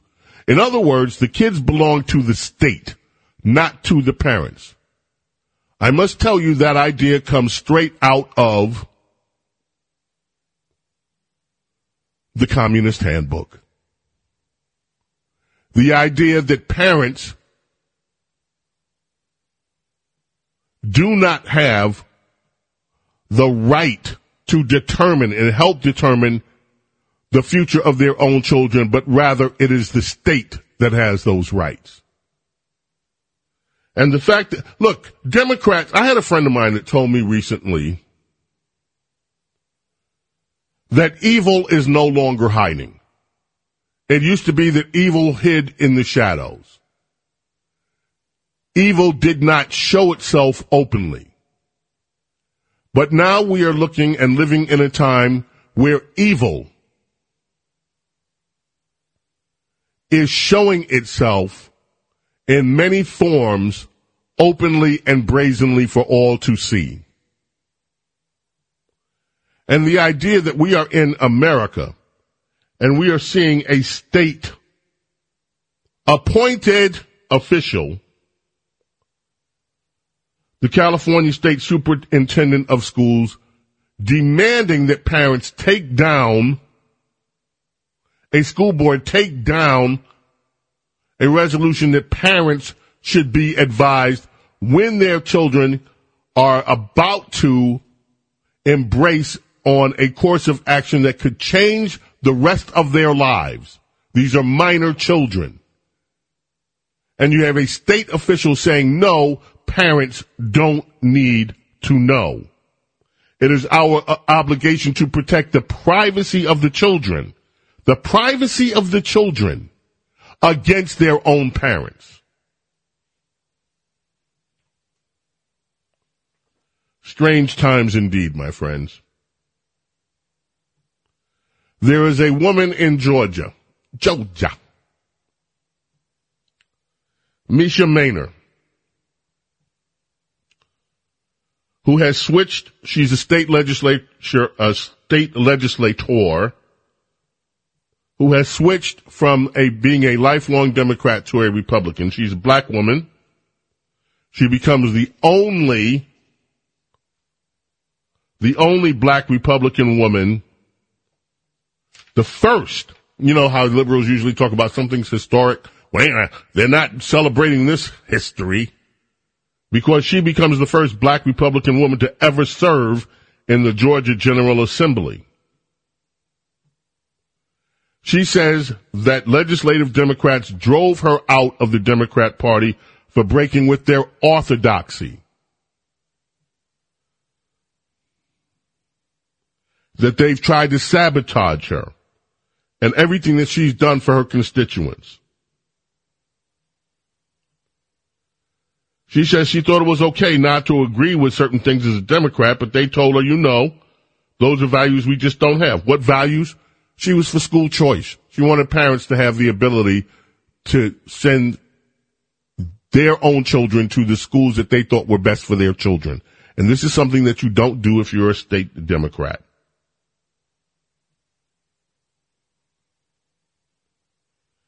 She's in an ultra democratic swath of Atlanta. This woman is brave. She may have just kissed her political career goodbye, but I hope we won't see the last of her. In fact, Lisa said she was going to try to get her on the show, so maybe we will have her in coming weeks. She says she's encouraging more black Americans and black Democrats in particular to take a look at what she's doing you might have this coat on, but I suggest you look at the lining, see what's on the inside.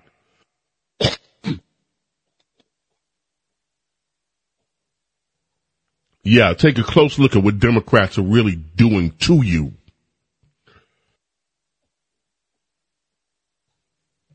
Anyway, yes, I'm still coughing. I got sick on the flight back from Italy, from Venice. Anyway, your call's coming up later on. America's Small Caffeinated Mom, James Golden, aka Snerdley, 800-848-WABC. It is Saturday morning. Thank you for being part of our Saturday morning radio extravaganza here on WABC.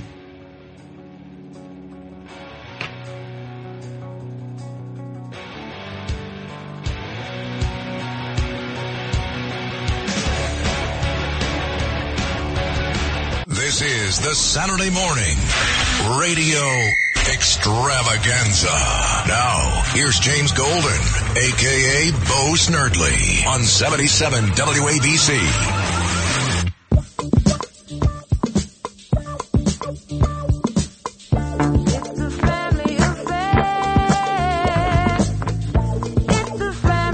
I don't know how anybody can listen to this and not hear what Larry's doing, right?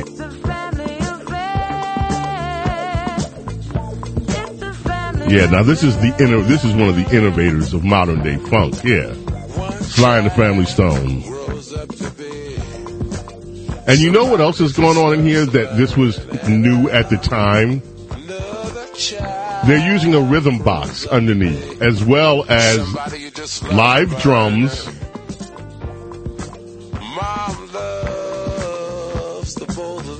Yeah, if you listen closely, you can hear the rhythm box. Was it a CR78? I don't know which one they were using back then, but this is one of the first. I'm like, what is that?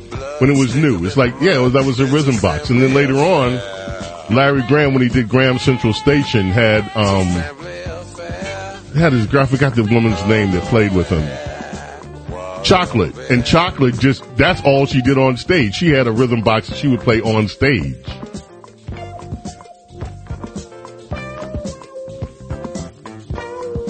And the Family Stone bring us back on WABC Talk Radio 77 Saturday morning. Let's go to Sandra, who's been waiting patiently in New Jersey. Sandra, how are you? It's a pleasure to wait because I'm listening to you as I wait. So how could you beat that? um, I wanted to say that this morning on the ticker file on Newsmax, it said basically that the White House will be preparing for another pandemic. And recently I had a conversation with my brother and we were saying, I bet they'll plan another pandemic of some sort right before the election. And there I see this morning the White House is planning for another pandemic. You know, the World Health Organization, they have the power, I think, to declare a disaster of any sort, and then we become uh, held hostage. In a Now, there has been a lot of reporting on what is inside this WHO treaty. And I wish I could tell you, I don't have it in front of me, so I'll have to do some researching on it. And I don't want to say anything on that that is inaccurate because when you start talking WHO and UN and all the rest of this stuff, you've entered into kook land sometimes. I'm not saying that everything that people are saying is kooky. But I'm saying that some of it, some of it, and I've been hearing this stuff for years, some of it is kooky. So I'm going to have to look and see what is actually inside. And I know this is real that the WHO was trying to make a move to, uh, to obtain more power as an organization over what happens when there are these worldwide pandemics. And so I don't want you to think I'm giving short shrift to what you're saying, Sandra, because I'm not. I'm just saying I need to be on firm footing before I talk about it. And at the moment, I don't have it in front of me and I need to review it. Now, as to what you were saying about preparing for another, we need to be prepared for another pandemic. Remember that, that Dr. Fauci has been saying this all along. By the way, Senator Rand Paul's office, one of his offices burned up the other day. There are a lot of people looking at that saying, hmm, they're just, oh, listen, hmm, Rand Paul's office burned. Hmm. Uh, and the other day, it was also widely reported that the Biden administration finally, and I reported it too, the story that the Biden administration had stopped funding for the Wuhan Virological Institute. But there was a wait stop because we have been told as the American people that, whoa, no, we're not funding that. How do you stop funding on something that we're supposedly not funding? And Rand Paul had been at the center of that argument, that very public argument with Dr. Fauci. So I think there are a lot of people, Sandra, like you, and I'm so glad that you waited and thank you for bringing this up, who are worried and wondering. There are a group of people, and I've mentioned this before too, who for now for almost two years have been calling this the pandemic. And I never, you know, I, I but I'm going to tell you something. There are so many unanswered questions and I have raised many of them. I won't raise them all again today. It would, it's a litany of questions surrounding COVID and surrounding this past pandemic. Everything from the origin, the true origin, not what we were told about some wet market 50 miles away from Wuhan, all the way through these various treatments. And of course, there are a large body of people who believe that COVID was a man-made. When I say man-made, I should say an altered virus. And there are people, many of them, highly credible scientists, who are arguing this. I am not a scientist. I do not make claims. But I am telling you, there are a lot of questions that remain to be answered about the last pandemic. And also, by the way, SARS. So thank you, Sandra. Thank you so much. Let's go to Rockaway and Russell. Russell, you're on with James Golden, aka Snerdley. It's Saturday morning. It's our Saturday morning extravaganza. How are you? Uh, good morning, James. Um, just getting back to your musical theme, the uh, Funkadelic. A lot of the delic was put in by Jimi Hendrix when he released Wipe the Sweat, parts one, two, and three. Wow. You now, you know, you no, I'm not familiar with that. I'm going to have to go back through all my Hendrix catalog. No, I'm not. I, I don't mind telling you. So that's why I said, wow, I'm going to have to go take a look at that. I'm not a Hendrix expert. In fact, I only learned, I'm, I should be ashamed to say this, but I'm not because you always learn more about music. I didn't know until my good friend Omar Hakim finally educated me on why Hendrix was so remarkable for what he was doing. And what Omar was telling me, cause, cause he said, look, for instance, one, he, we were in his car and we were playing some, and he was playing some Hendrix for me. And then he said, listen to that distortion. He said, now, today's guitar players, have a bunch of effects. They use, and, and they have for, for, for decades now. They use pedals, they use electronic, uh, distortion to get that sound. He said what separated Hendrix from everyone, he was the first one, and I, I'm paraphrasing him. He, he did this by blasting those Marshall amps up and then turning and facing those amps with his guitar, which created that distortion. This was all done by him naturally without any effects pedals. He understood the instrument. He understood the amplification. He understood how to get those sounds. And that's when, when people talk about him being the greatest and what he was, he was the first guitar player to actually do some of these kind of things and to make all these common things that we hear in, in electric guitars now that sound so common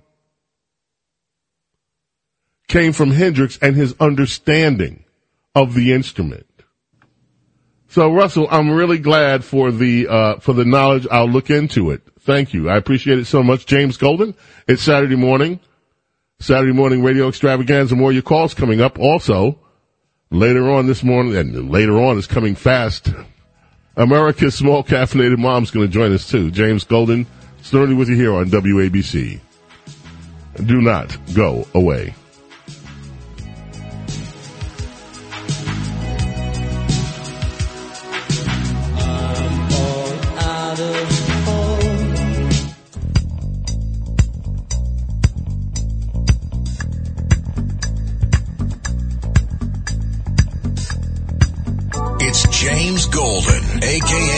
Bo Snerdley, on 77 WABC, the crown jewel of American radio.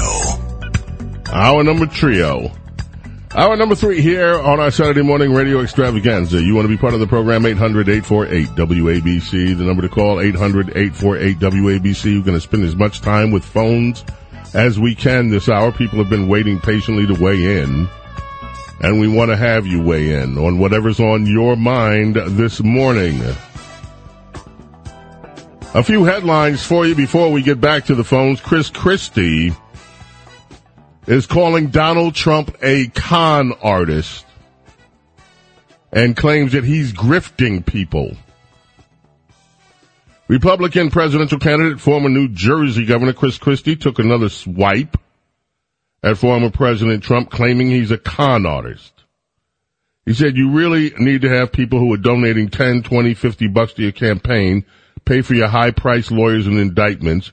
You put all your, you, you put all on yourself by paying off a porn star and holding back classified documents in spite of the fact that they've been asked voluntarily for 18 months. I mean, this is ridiculous. And he's using these people in a way that I don't think they completely know about. In other words, you Trump donors are stupid. You don't know why you're giving Trump the money. Chris Christie knows, but you don't know. You're stupid. He's a con artist, and you're too stupid to realize he's a con artist. People are giving to him because they think they're going to help him get reelected president when all he's doing is grifting off these people. He's a con artist who's conning them out of their money, pretending he wants to be their president. Well, what he wants is a free ride for the legal defense he's getting on for the criminal charges he personally faces. Hmm. Whoa. So I wonder what you Trump supporters think about that. You're you're stupid. You're. I, should not say you Trump supporters. Let me amend that. You Trump donors, small dollar donors, as it's called, even though giving somebody 50 bucks is not a small thing, 10, 20, 50. You're being grifted, according to former New Jersey Governor Chris Christie. And you don't even know what you're doing. He's just using you to pay off your legal defenses. The Democrats are up against it. They have their undies in a Cornel West candidacy on the Green Party line. There's another one. CNN did a long story about how the fact that some of his, Cornel West, longtime political allies and friends are confused as to why he's running and how he's also alarmed top Democrats and black leaders. as a potential ticking time bomb for Joe Biden. Isn't this amazing? It's amazing. By the way, next time Rocco calls in, tell him Derek just texted me, he says, I'll take the mantle. Thank you. Um, Cornel West, political philosopher, proud agitator, tapping into his semi-celebrity to attack Biden from the left, where the president has never been fully embraced. So now Cornel West is the problem. I have uh, uh, recounted over the last few shows how no labels. Now, Senator, former Senator Joe Lieberman is involved with this no labels group. And there are a few others, political names that insiders know. No labels has been around for years. Rush used to talk about no labels when it first got started. They have been around for years. Yet all of a sudden this year, they're being described in the mainstream press as some shadowy group. They're not shadowy. They've been talking about no labels for well over, uh, uh, at least it has to be almost a decade now. But they're coming under attack. Cornel West under attack. What are these guys so afraid of? They are afraid because what they see is that one, two, three point margin might mean a lot in the election. And they will do anything, anything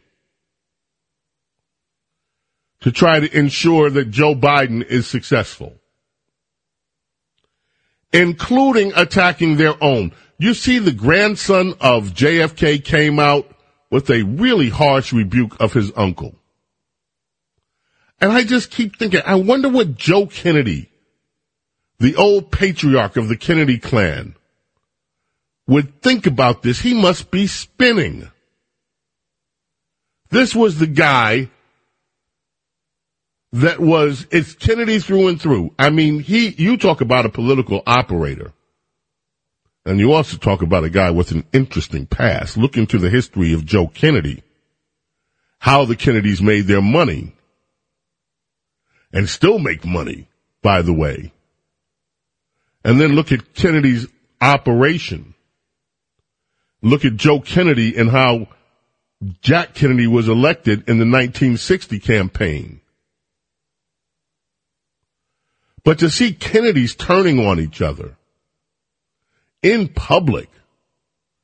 I mean, throughout the years, no matter what the Kennedy scandals were, and there were many, especially when it came to Uncle Teddy, we just went past the anniversary of Chappaquiddick. I think it was last week. Kennedys never turned on each other.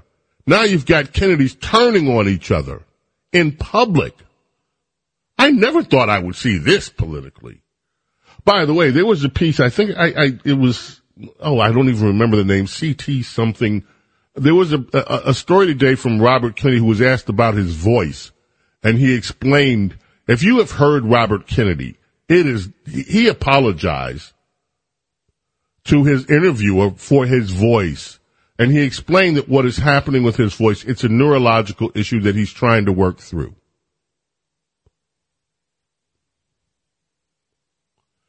And it is, it's really amazing that Robert Kennedy is standing as tall as he is. Because he is being slammed. The congressional testimony he gave, the Democrats, the Stacey Plaskett woman from, uh, Virgin Islands, Debbie Wasserman Schultz, and others really took after him. Gerry Connolly, Robert Kennedy is being slammed from one end of the Democrat Party through another. And of course, you don't see anything about debates. Whether Joe Biden would be willing to stand on the same stage as Robert Kennedy Jr. or even Cornel West. But everybody that poses a potential threat to Joe Biden is being smeared up and down the mainstream press, whether it's Cornel West, whether it's Robert Kennedy Jr., who's even being smeared by members of his own family, or from the Democrat Party establishment. The Kennedy name at one point was the gold standard for Democrats. And now you've got Kennedys turning on each other in public. A California school superintendent was thrown out of a meeting, and I talked about this briefly yesterday, where parents actually took charge of school board, and this guy is a state superintendent. They threw him out of the Chino Valley Unified School Board meeting after he attacked he attacked the school system superintendent, attacked the idea that parents should be parents should be advised when their kids want to use bathrooms that don't go with their biological gender or when they are letting school people know they want to transition into transgender, which the parents would be responsible, their minors would be responsible for not only their medical condition, but their medical bills. But oh no, we can't tell the parents. And this is the state superintendent of schools defending the idea that parents should not be advised of what's going on with their children in schools. In other words, the kids belong to the state, not to the parents. I must tell you that idea comes straight out of the Communist Handbook. The idea that parents do not have the right to determine and help determine the future of their own children, but rather it is the state that has those rights. And the fact that, look, Democrats, I had a friend of mine that told me recently that evil is no longer hiding. It used to be that evil hid in the shadows. Evil did not show itself openly. But now we are looking and living in a time where evil is showing itself in many forms openly and brazenly for all to see. And the idea that we are in America and we are seeing a state appointed official, the California State Superintendent of Schools, demanding that parents take down a school board, take down a resolution that parents should be advised when their children are about to embrace on a course of action that could change the rest of their lives. These are minor children. And you have a state official saying, no, parents don't need to know. It is our uh, obligation to protect the privacy of the children, the privacy of the children against their own parents. Strange times indeed, my friends. There is a woman in Georgia, Georgia, Mesha Mainor, who has switched. She's a state legislature, a state legislator, who has switched from a being a lifelong Democrat to a Republican. She's a black woman. She becomes the only, the only black Republican woman the first, you know how liberals usually talk about something's historic. Wait, they're not celebrating this history because she becomes the first black Republican woman to ever serve in the Georgia General Assembly. She says that legislative Democrats drove her out of the Democrat Party for breaking with their orthodoxy. That they've tried to sabotage her and everything that she's done for her constituents. She says she thought it was okay not to agree with certain things as a Democrat, but they told her, you know, those are values we just don't have. What values? She was for school choice. She wanted parents to have the ability to send their own children to the schools that they thought were best for their children. And this is something that you don't do if you're a state Democrat.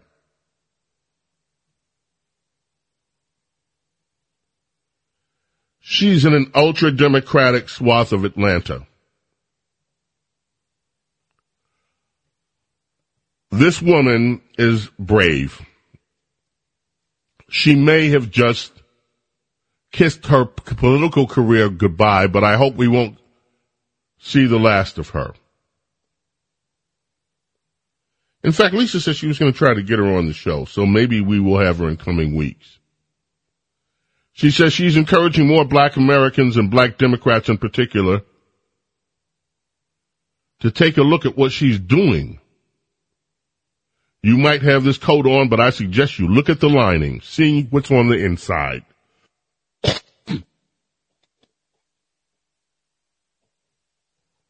yeah, take a close look at what Democrats are really doing to you.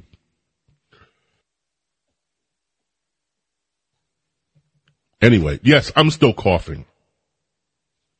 I got sick on the flight back from Italy, from Venice. Anyway, your call's coming up later on. America's Small Caffeinated Mom, James Golden, aka Snerdley, 800-848-WABC. It is Saturday morning.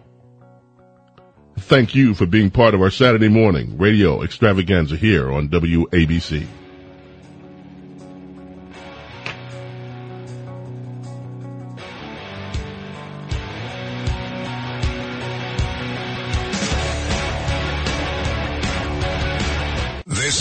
Is Saturday morning radio extravaganza. Now, here's James Golden, aka Bo Snerdley, on 77 WABC.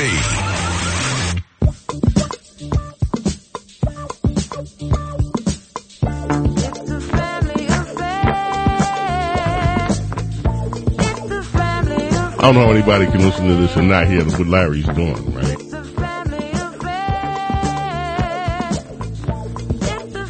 Yeah, now this is the inno- this is one of the innovators of modern day funk. Yeah, Sly and the Family Stone. And you know what else is going on in here that this was new at the time? They're using a rhythm box underneath, as well as live drums.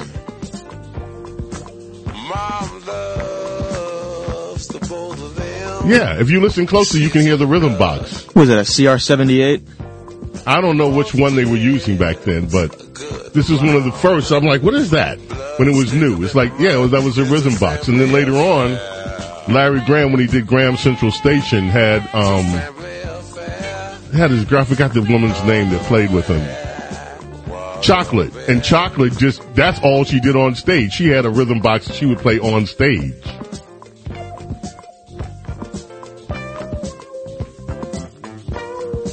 Sly and the Family Stone bring us back on WABC Talk Radio 77 Saturday morning. Let's go to Sandra, who's been waiting patiently in New Jersey. Sandra, how are you? It's a pleasure to wait because I'm listening to you as I wait. So how could you beat that? um, I wanted to say that this morning on the ticker file on Newsmax, it said basically that the White House will be preparing for another pandemic. And recently I had a conversation with my brother and we were saying, I bet they'll plan another pandemic of some sort right before the election. And there I see this morning the White House is planning for another pandemic. You know, the World Health Organization, they have the power, I think, to declare a disaster of any sort, and then we become uh, held hostage. In a now, way. there has been a lot of reporting on what is inside this WHO treaty. And I wish I could tell you, I don't have it in front of me, so I'll have to do some researching on it. And I don't want to say anything on that that is inaccurate because when you start talking WHO and UN and all the rest of this stuff, you've entered into kook land sometimes. I'm not saying that everything that people are saying is kooky. But I'm saying that some of it, some of it, and I've been hearing this stuff for years, some of it is kooky. So I'm going to have to look and see what is actually inside. And I know this is real that the WHO was trying to make a move to, uh, to obtain more power as an organization over what happens when there are these worldwide pandemics. And so I don't want you to think I'm giving short shrift to what you're saying, Sandra, because I'm not. I'm just saying I need to be on firm footing before I talk about it. And at the moment, I don't have it in front of me and I need to review it. Now, as to what you were saying about preparing for another, we need to be prepared for another pandemic. Remember that, that Dr. Fauci has been saying this all along. By the way, Senator Rand Paul's office, one of his offices burned up the other day. There are a lot of people looking at that saying, hmm, they just all this, hmm, Rand Paul's office burned. Hmm. Uh, and the other day, it was also widely reported that the Biden administration finally, and I reported it too, the story that the Biden administration had stopped funding for the Wuhan Virological Institute. But there was a wait stop because we have been told as the American people that, whoa, no, we're not funding that. How do you stop funding on something that we're supposedly not funding? And Rand Paul had been at the center of that argument, that very public argument with Dr. Fauci. So I think there are a lot of people, Sandra, like you, and I'm so glad that you waited and thank you for bringing this up, who are worried and wondering. There are a group of people, and I've mentioned this before too, who for now for almost two years have been calling this the plandemic. And I never, you know, I, I but I'm going to tell you something. There are so many unanswered questions and I have raised many of them. I won't raise them all again today. It would, it's a litany of questions surrounding COVID and surrounding this past pandemic. Everything from the origin, the true origin, not what we were told about some wet market 50 miles away from Wuhan, all the way through these various treatments. And of course, there are a large body of people who believe that COVID was a man-made. When I say man-made, I should say an altered virus. And there are people, many of them, highly credible scientists, who are arguing this.